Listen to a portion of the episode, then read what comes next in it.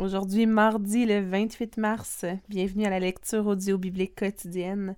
C'est Maxime Leblanc qui est avec vous encore pour la lecture d'aujourd'hui. Je vous souhaite un bon début de, semaine euh, avec l'arrivée du printemps qui revient. J'espère que la lecture de ce matin pourra euh, contribuer à mettre un peu de soleil dans votre journée. Donc, nous lisons aujourd'hui dans la version français courant et nous continuons avec euh, nos textes euh, comme à notre habitude. Nous en sommes toujours dans Deutéronome au chapitre 9 et nous lirons le verset 1 jusqu'au chapitre 10, le verset 22. Israélites, écoutez. Vous êtes maintenant sur le point de traverser le Jourdain. Vous allez mettre en fuite des nations plus nombreuses et plus puissantes que vous, et vous vous emparerez de villes imposantes dont les murailles s'élèvent jusqu'au ciel.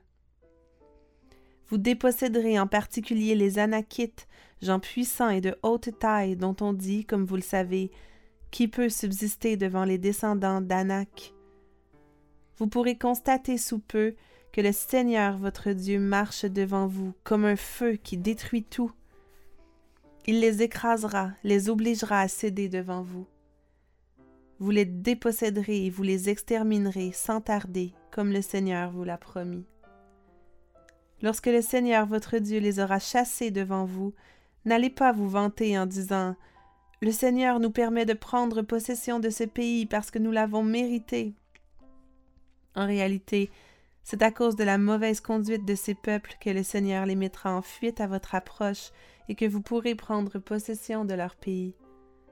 Ce n'est vraiment pas parce que vous le mériteriez par votre loyauté. Le Seigneur chassera ces peuples à cause de leur mauvaise conduite, et pour réaliser la promesse faite à vos ancêtres Abraham, Isaac et Jacob. Sachez-le donc, le Seigneur votre Dieu vous laissera vous emparer de ce bon pays, mais non parce que vous le mériteriez. En fait, vous êtes un peuple de rebelles. Souvenez-vous comment vous avez provoqué la colère du Seigneur votre Dieu dans le désert. Ne l'oubliez jamais. Depuis le jour où vous avez quitté l'Égypte jusqu'à votre arrivée ici, vous n'avez pas cessé d'être en révolte contre lui. Au mont Horeb en particulier, vous avez mis le Seigneur dans une si grande colère qu'il voulait vous exterminer. J'étais monté sur la montagne pour y recevoir les tablettes de pierre, document de l'alliance que le Seigneur avait conclue avec vous.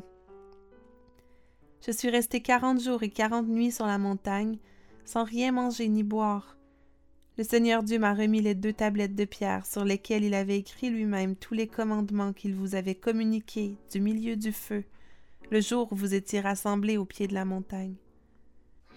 Au bout des quarante jours et quarante nuits, après m'avoir remis le document de l'alliance, le Seigneur m'a dit Redescends tout de suite d'ici, car le peuple que tu as fait sortir d'Égypte a commis un grave péché.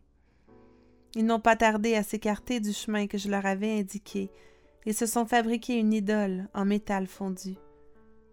Et le Seigneur a ajouté Eh bien, je l'ai constaté, ce peuple est un peuple de rebelles. Laisse-moi intervenir, je vais les exterminer. Je vais effacer tout souvenir d'eux sur la terre. Ensuite, je ferai naître de toi une nation plus puissante et plus nombreuse qu'eux. Je suis redescendu de la montagne qui semblait en feu, je tenais des deux mains les tablettes de pierre, documents de l'Alliance. J'ai vu alors que vous aviez effectivement péché contre le Seigneur votre Dieu. Vous aviez fabriqué un veau en métal fondu. Vous n'aviez pas tardé à vous écarter du chemin indiqué par le Seigneur. C'est pourquoi j'ai jeté les deux tablettes de pierre que je tenais, et je les ai fracassées sous vos yeux. Ensuite, je suis tombé à terre devant le Seigneur, et je suis resté là de nouveau quarante jours et quarante nuits sans rien manger ni boire. J'ai fait cela à cause du péché que vous aviez commis. Vous aviez agi d'une manière qui déplaît au Seigneur et qui l'irrite. Je redoutais la colère que le Seigneur ressentait contre vous, colère si ardente qu'il voulait vous exterminer. Pourtant, cette fois-là encore, le Seigneur a entendu ma prière sa colère était particulièrement vive à l'égard d'Aaron, et il voulait le faire mourir, mais j'ai prié pour lui aussi ce jour-là. J'ai pris le veau que vous aviez fabriqué, œuvre de votre péché, et je l'ai jeté dans le feu. Puis j'ai écrasé ce qui restait, je l'ai réduit en fine poussière, et j'ai jeté cette poussière dans le torrent qui descend de la montagne. À Tabéra, à Massa, à Kibrot-Taava, vous avez aussi provoqué la colère du Seigneur, et à Kadès Barnéa, quand il voulut vous envoyer en expédition, en vous disant Allez vous emparer du pays que je vous donne. Vous avez désobéi aux ordres du Seigneur votre Dieu. Vous n'avez pas eu confiance en lui et vous n'avez pas tenu compte de ce qu'il vous disait. Depuis qu'il vous connaît, vous avez toujours été rebelle à l'égard du Seigneur. Lorsque le Seigneur a menacé de vous exterminer, je suis tombé à terre devant lui et je suis resté ainsi quarante jours et quarante nuits. Je lui ai adressé cette prière. Seigneur Dieu, ne détruis pas le peuple qui t'appartient, le peuple que tu as libéré et fait sortir d'Égypte, grâce à ton autorité souveraine et à ta puissance irrésistible. Souviens-toi de tes serviteurs, Abraham, Isaac et Jacob. Ne prête pas attention à l'insoumission, à la méchanceté et au péché de ce peuple. Il ne faut pas qu'on puisse dire, dans le pays d'où tu nous as fait sortir, le Seigneur n'était pas capable d'amener ces gens dans le pays qu'il leur avait promis. Ou encore, il ne les aimait pas et il les a délivrés seulement pour les laisser mourir dans le désert. Seigneur, ils sont ton peuple, ils t'appartiennent, eux que tu as libérés en déployant ta force et ta puissance irrésistible. Alors le Seigneur m'a donné cet ordre. Taille deux tablettes de pierre semblables aux précédentes. Fabrique aussi un coffre en bois. Ensuite, monte vers moi sur la montagne. J'inscrirai sur les tablettes les commandements qui figuraient sur celles que tu as fracassées, et tu les déposeras dans le coffre. J'ai donc fabriqué un coffre en bois d'acacia. J'ai taillé deux tablettes de pierre semblables aux précédentes, et je les ai emportées sur la montagne. Le Seigneur a écrit sur les nouvelles tablettes, comme sur les premières, les dix commandements qu'il vous avait communiqués du milieu du feu, le jour où vous étiez rassemblés au pied de la montagne. Puis il me les a remises. Je suis redescendu de la montagne et je les ai déposées dans le coffre que j'avais fabriqué. Elles y sont restées, comme le Seigneur me l'avait ordonné. Les Israélites quittèrent les puits de Béné-Yacan pour Moséra. C'est là qu'Aaron mourut et fut enterré. Son fils Élazar lui succéda comme prêtre. De là, les Israélites se rendirent à Goudgoda, et de Goudgoda à Yodbata, endroit où l'on trouve plusieurs cours d'eau. À cette époque, le Seigneur confia à la tribu de Lévi les tâches particulières suivantes porter le coffre de l'alliance du Seigneur, se tenir à la disposition du Seigneur pour le servir, et prononcer la bénédiction en son nom. Ces tâches sont encore les siennes aujourd'hui. C'est la raison pour laquelle cette tribu ne reçut pas de terre en partage parmi les autres, ce qu'elle a en partage, c'est le privilège de servir le Seigneur comme le Seigneur votre Dieu le lui a dit. J'étais resté sur la montagne quarante jours et quarante nuits, comme la fois précédente. Cette fois-ci encore, le Seigneur a entendu ma prière, et il a renoncé à vous exterminer. Il m'a ordonné En route, va te mettre à la tête du peuple qu'ils aillent conquérir le pays que j'ai juré à leurs ancêtres de leur donner. Et maintenant, Israélites, qu'est-ce que le Seigneur votre Dieu attend de vous? Il désire que vous le respectiez en obéissant à sa volonté, en l'aimant et en le servant de tout votre cœur et de toute votre âme. Il désire que vous mettiez en pratique ses commandements et ses lois que je vous communique aujourd'hui pour votre bien au Seigneur votre Dieu appartiennent le ciel immense, la terre et tout ce qu'elle abrite.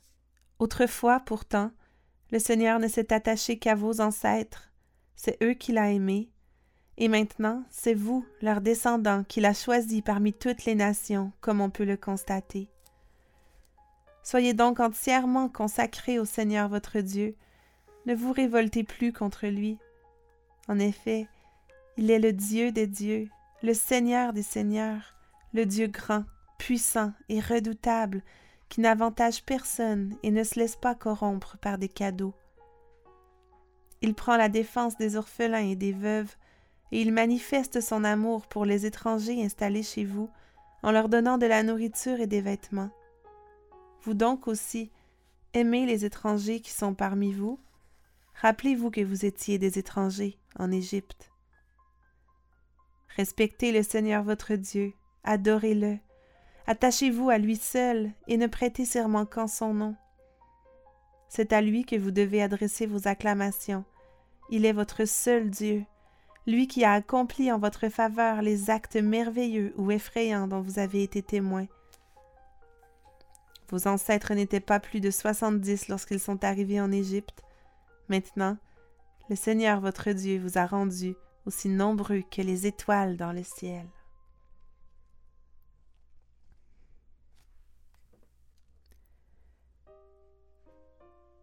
Nous enchaînons avec la suite du psaume 69, donc le psaume 69, versets 14 à 37.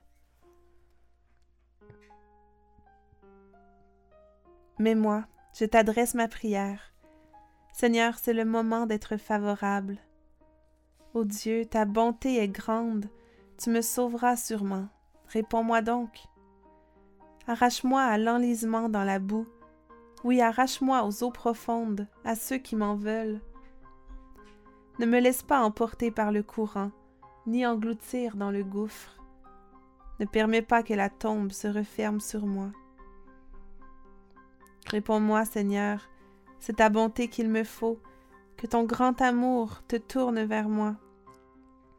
Ne te détourne plus de moi, ton serviteur. Je suis en détresse. Réponds-moi sans tarder. Approche-toi de moi pour me prendre en charge. À cause de mes ennemis, délivre-moi. Tu sais comment on m'insulte, tu connais ma honte et mon humiliation. Tu vois devant moi tous mes adversaires. L'insulte m'a brisé le cœur, je ne peux pas m'en remettre. J'espère un signe de sympathie, mais rien ne vient. Je cherche quelqu'un qui me console, mais je ne trouve personne. Dans ma nourriture, ils ont mis du poison, et quand j'ai soif, ils m'offrent du vinaigre. Que leur banquet soit un piège pour eux et leurs convives, que leurs yeux se voilent, qu'ils perdent la vue. Fais-leur sans cesse courber le dos, déverse sur eux ta fureur et que ta colère ardente les atteigne. Que leur camp soit dévasté et leurs tentes dépeuplées, puisqu'ils s'acharnent sur celui que tu as déjà frappé et qu'ils font des discours sur les souffrances de ceux que tu as déjà atteints.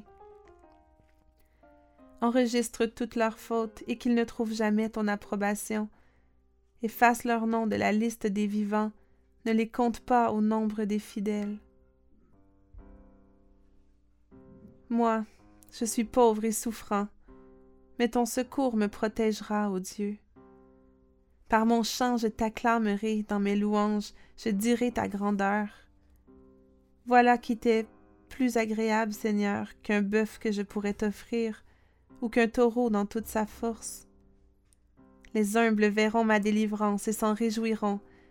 Vous qui cherchez le secours de Dieu, longue vie à vous. Car le Seigneur écoute les malheureux.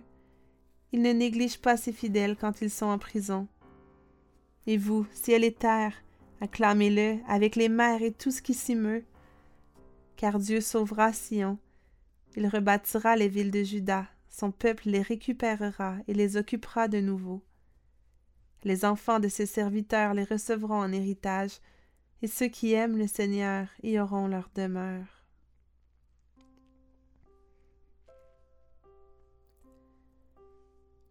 Lisons maintenant notre proverbe du jour. Donc, euh, nous sommes dans Proverbe chapitre 11 et nous lisons ce matin les versets 17 et 18. La bonté fait du bien à celui qui l'exerce, mais la cruauté se retourne contre son auteur. Le méchant réalise des profits incertains, celui qui propage la justice est sûr d'être récompensé.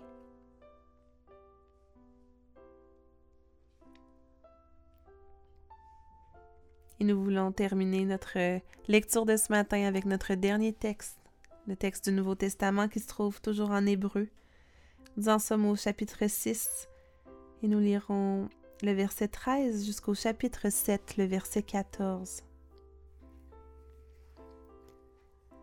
Quand Dieu fit sa promesse à Abraham, il l'accompagna d'un serment formulé en son propre nom, car il n'y avait personne de plus grand que lui par qui le faire. Il déclara Je jure de te bénir abondamment et de t'accorder de très nombreux descendants. Abraham attendit avec patience, et il obtint ce que Dieu avait promis. Quand les hommes prêtent serment, ils le font au nom de quelqu'un de plus grand qu'eux, et le serment est une garantie qui met fin à toute discussion. Or, Dieu a voulu montrer encore plus clairement à ceux qui devaient recevoir les biens promis que sa décision était irrévocable. C'est pourquoi il ajouta un serment à la promesse. Il y a donc deux actes irrévocables dans lesquels il est impossible que Dieu mente. Ainsi, nous qui avons trouvé un refuge en lui, nous sommes grandement encouragés à saisir avec fermeté l'espérance qui nous est proposée. Cette espérance est pour nous comme l'encre de notre vie. Elle est sûre et solide et pénètre à travers le rideau du temple céleste jusque dans le sanctuaire intérieur. C'est là que Jésus est entré avant nous et pour nous, car il est devenu grand prêtre pour toujours dans la tradition de Melchisédek. Ce Melchisédek était roi de Salem et prêtre du Dieu très haut. Lorsqu'Abraham revenait de la bataille où il avait vaincu les rois, Melchisédek est allé à sa rencontre et l'a béni. Abraham lui a donné un dixième de tout ce qu'il avait pris. Le nom de Melchisédek, tout d'abord, signifie roi de justice. De plus, il était roi de Salem, ce qui veut dire roi de paix. On ne lui connaît ni père, ni mère, ni aucun ancêtre. On ne parle nulle part de sa naissance ou de sa mort. Il est semblable au Fils de Dieu. Il demeure prêtre pour toujours. Remarquez comme il est grand. Abraham le patriarche lui a donné un dixième de son butin. Or, ceux des descendants de Lévi qui sont prêtres ont l'ordre, selon la loi, de demander un dixième de tout au peuple d'Israël, c'est-à-dire à leurs propres compatriotes, qui pourtant sont eux aussi des descendants d'Abraham.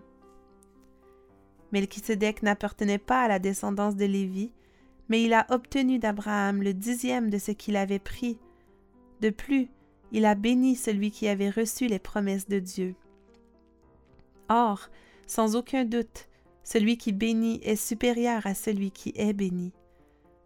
Les descendants de Lévi, qui reçoivent le dixième des biens, sont des hommes mortels, mais dans le cas de Melchisédek, une telle part est revenue à quelqu'un qui vit, comme l'atteste l'Écriture. Enfin, on peut dire ceci. Quand Abraham a payé le dixième de ses biens, Lévi l'a payé aussi, lui dont les descendants reçoivent le dixième de tout.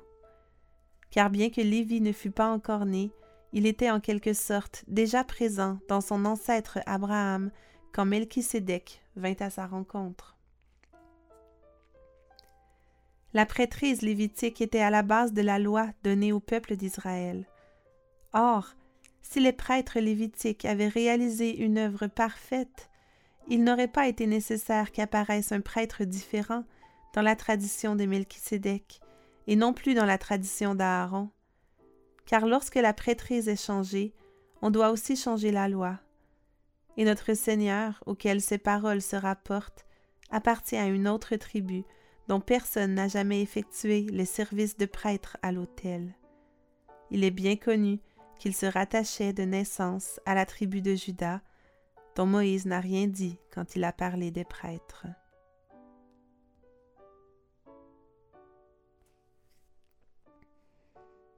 Prions ensemble.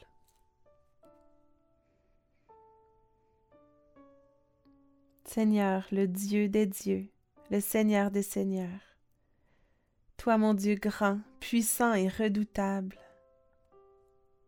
Seigneur, ta bonté est grande, ton autorité est souveraine, ta puissance est irrésistible, tu déploies ta force. Seigneur mon Dieu, le ciel t'appartient, la terre et tout ce qu'elle abrite. Tu es saint et si grand. Oui, Père éternel, on veut s'arrêter et réfléchir à tous ces mots qu'on a lus ce matin. Combien notre Dieu est grand. Et pourtant, Seigneur, nous, ton peuple, nous sommes rebelles. On s'écarte du chemin que tu nous indiques. On agit d'une manière qui te déplaît, qui t'irrite. Seigneur, on n'a pas confiance en toi. On ne tient pas compte de ce que tu nous dis, de ce que tu nous demandes. On est insoumis. Nos cœurs sont méchants. Seigneur, on veut te confesser tous ces péchés ce matin. On ne peut que tomber à genoux devant toi reconnaître nos fautes et implorer ton pardon, Seigneur. Aie pitié de nous. Père éternel, merci pour ta patience envers nous. Merci pour ton amour qui a pitié. Merci Seigneur parce que tu marches devant nous comme un feu qui détruit tout. Merci parce que tu as pitié du malheureux. Merci parce que tu entends nos plaintes, nos cris, que tu nous écoutes, que tu nous sauves. Seigneur, nous voulons t'acclamer ce matin par nos chants, par nos louanges. Nous voulons dire ta grandeur. C'est ça qui t'est agréable, Seigneur, plus que les sacrifices d'animaux, on le sait. On veut te demander ce matin que tu puisses nous aider à pratiquer la bonté, à faire du bien aux autres autour de nous. Aide-nous, Seigneur, à aimer les étrangers qui sont parmi nous, Donne-nous des cœurs d'amour envers les autres. Oui, mon Père, c'est un privilège de te servir, de servir le Dieu, le Seigneur. nous voulons te montrer notre respect et notre obéissance en t'aimant, en te servant de tout notre cœur et de toute notre âme. Seigneur, aide-nous à mettre en pratique tes commandements, à marcher à ta suite humblement et à te servir en servant aussi les autres, les gens qui nous entourent, notre prochain. Seigneur, aide-nous à nous attendre à toi avec patience. Aide-nous à saisir avec fermeté l'espérance que tu nous donnes, cette espérance qui est l'encre de nos vies, qui nous aide à tenir ferme dans les flots tumultueux de la vie à travers les épreuves. Seigneur, merci d'être notre ancre. Merci pour ta parole. Merci pour tout ce qu'on a pu lire ce matin. Sois loué et glorifié dans nos actes, dans nos paroles, dans nos vies encore aujourd'hui. C'est dans le nom précieux de Jésus qu'on te prie ce matin. Amen.